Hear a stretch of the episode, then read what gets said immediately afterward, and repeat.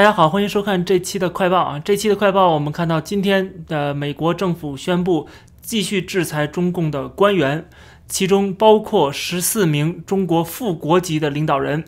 他们都是全国人大常委会副委员长。这十四名副委员长全部被制裁。之前我讲过，制裁的意思就是他和他的直系亲属。禁止入境美国，在美国的所有资产将被冻结。除此以外，就是美国公民或者是美国企业，禁止与他们被这些在这个制裁名单上的个人进行交易啊，进行服务。比如说，美国的金融机构就不能够跟他们有任何往来。这是为什么之前的林郑月娥抱怨说，他现在只能用现金购物。只能花现金，不能用银行卡了。我记得我之前说过两件事儿啊，都被我说中了。一个是什么呢？就是这个制裁的名单一定会往上升级。这个名单首先要扩大，并且级别要往上升啊。我们看到了过去实际上就是层层加码的。那么这个现在名单扩大了，而且上升到了副国级的水平啊，副国级的国家领导人的水平。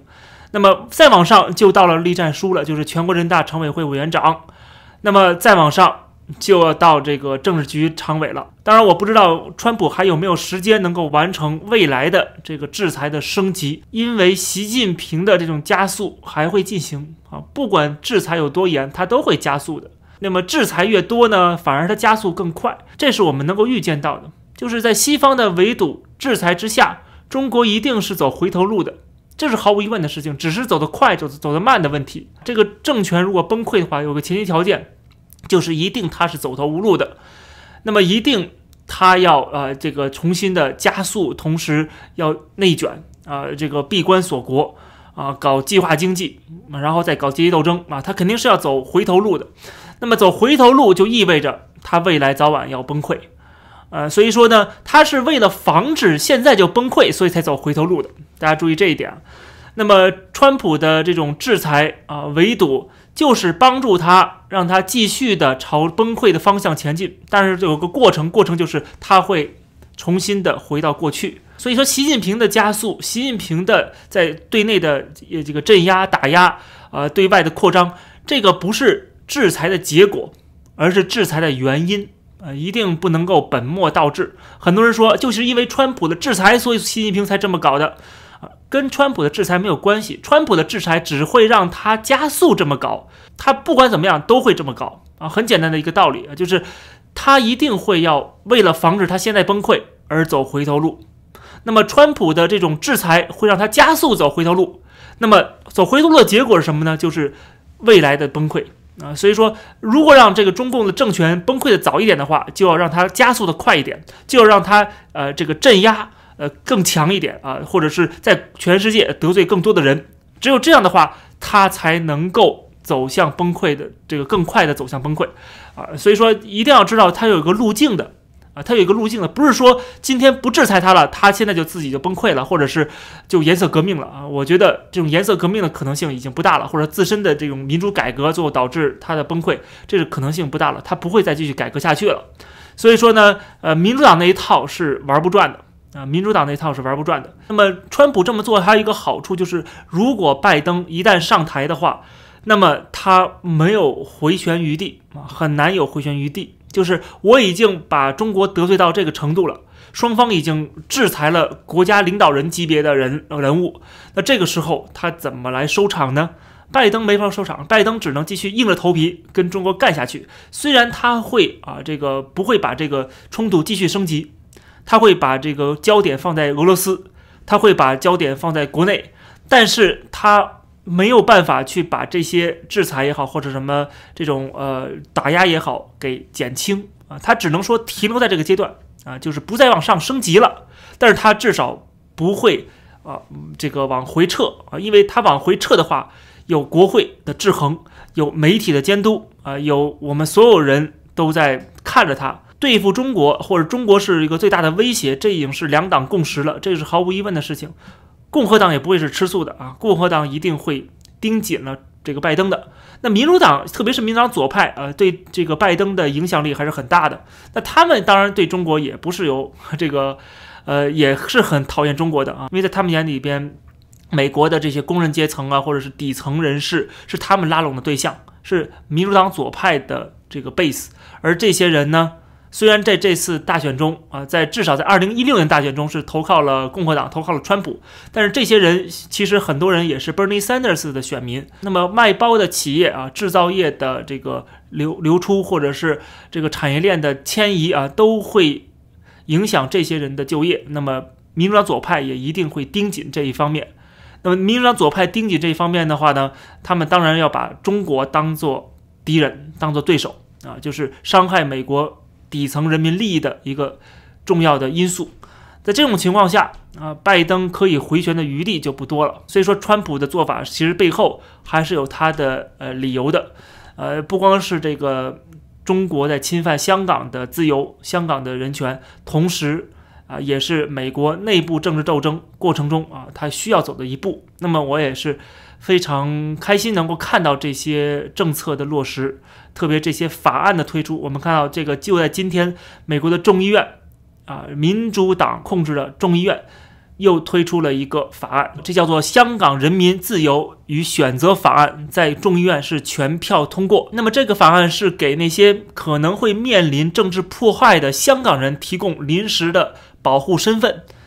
并且呢，给那些要逃离政治迫害的香港居民赴美的难民申请程序，呃，这个是排除在每年的这个难民申请的人数限制之外的啊，就是要区别开来，就是对香港有个特别的保护，对香港人啊，对香港的这个政治难民，对香港的抗争者有一个特别的保护啊，就开通了这样的一个渠道。那么现在要交由参议院。来表决。总之呢，这些做法，不管是针对全国人大常委会副委员长，还是对香港的这个法案，这都会激起中国的报复措施。中国的报复措施，我们之前其实也看到了，就是这个对美国的一些政客的制裁。当然，这种制裁是没什么太大意义的，只是象征意义，因为这些美国人不会在中国有账户，不会把孩子送在中送到中国去留学。但是呢？呃，这个我倒希望能够有实际的对美国有实际伤害。为什么？因为只有这样的话，双方才能够进一步的关系恶化加脱钩啊，就是朝着脱钩的方向继续进行。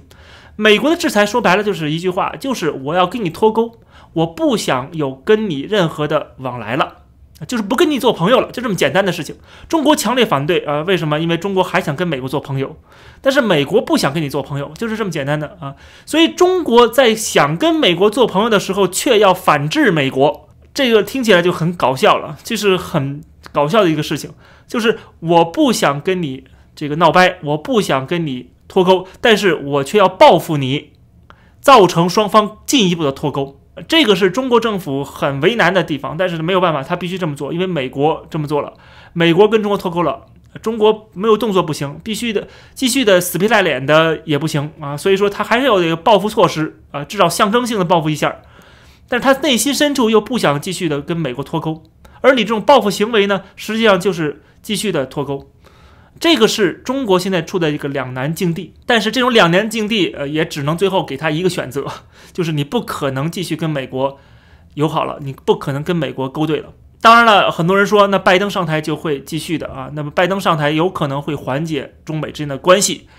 呃，可能会继续的勾兑啊，但是也回不到以前那种状态了，已经回不去了。川普这四年已经打下了非常坚实的基础，而且。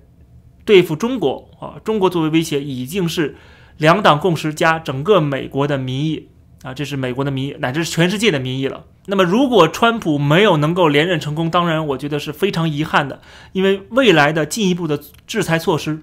打击中共的这个独裁政权的措施就可能会软化，这个是呃我们觉得会给中共喘息的机会啊，但是。我倒没有像很多人那么悲观啊，觉得说，哎呀，拜登上台，世界末日，中国要做大了，要消灭美国了，美国也没有民主了，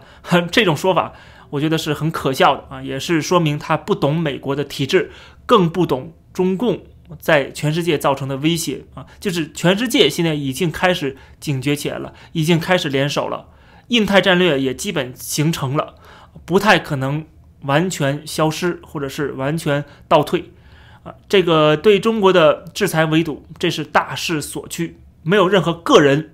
能够扭转的啊！这个是可以说是回天乏力了。就像之前我讲过了，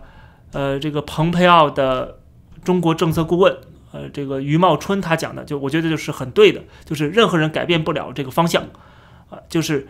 球在习近平这边，看习近平怎么踢啊。很明显，习近平是要加强集权的。很明显，习近平在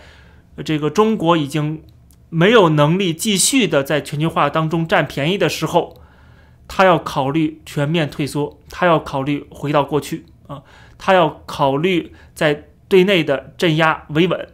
同时他不得不在全球进行扩张，增加自己的影响力，呃，稳定住这个政权。那么这个做法在全世界看来就是威胁现有的政治经贸秩序啊！他只要继续的这么做，继续的加速，那么西方或者是整个先进世界、欧美世界、自由世界，那么对他的敌视态度就只会加强，不会削弱。最后归根到底还是那句话，就是我们正在见证历史，正在见证中美从蜜月期到合作，最后现在进入冲突、进入脱钩、进入冷战的这个大方向啊，这个是我们正在见证的历史。所有发生的不同的事件，最终都归于这个方向。感谢大家收看这期的快报，我的最新的一期会员的读书节目就要上线了啊，就在这两天会上线。那么在刚上线的时候，会有一到两个小时的一个窗口期，没有加入会员的朋友啊，观众也可以收看得到啊。但是两小时之后，呃，就会只限于会员观看了。那么这个读书节目这一期最新一期会讲到啊，这个亨廷顿的一本著作，是关于美国政治的，能够让我们对今天美国政治啊，美国内部的政治发展和它的这个社会的撕裂，能够有更清晰的认知。亨廷顿的这本《美国政治》是必读的一本书，我们会在会员节目里边跟大家讲解。谢谢大家收看这期的快报，我们下期再见。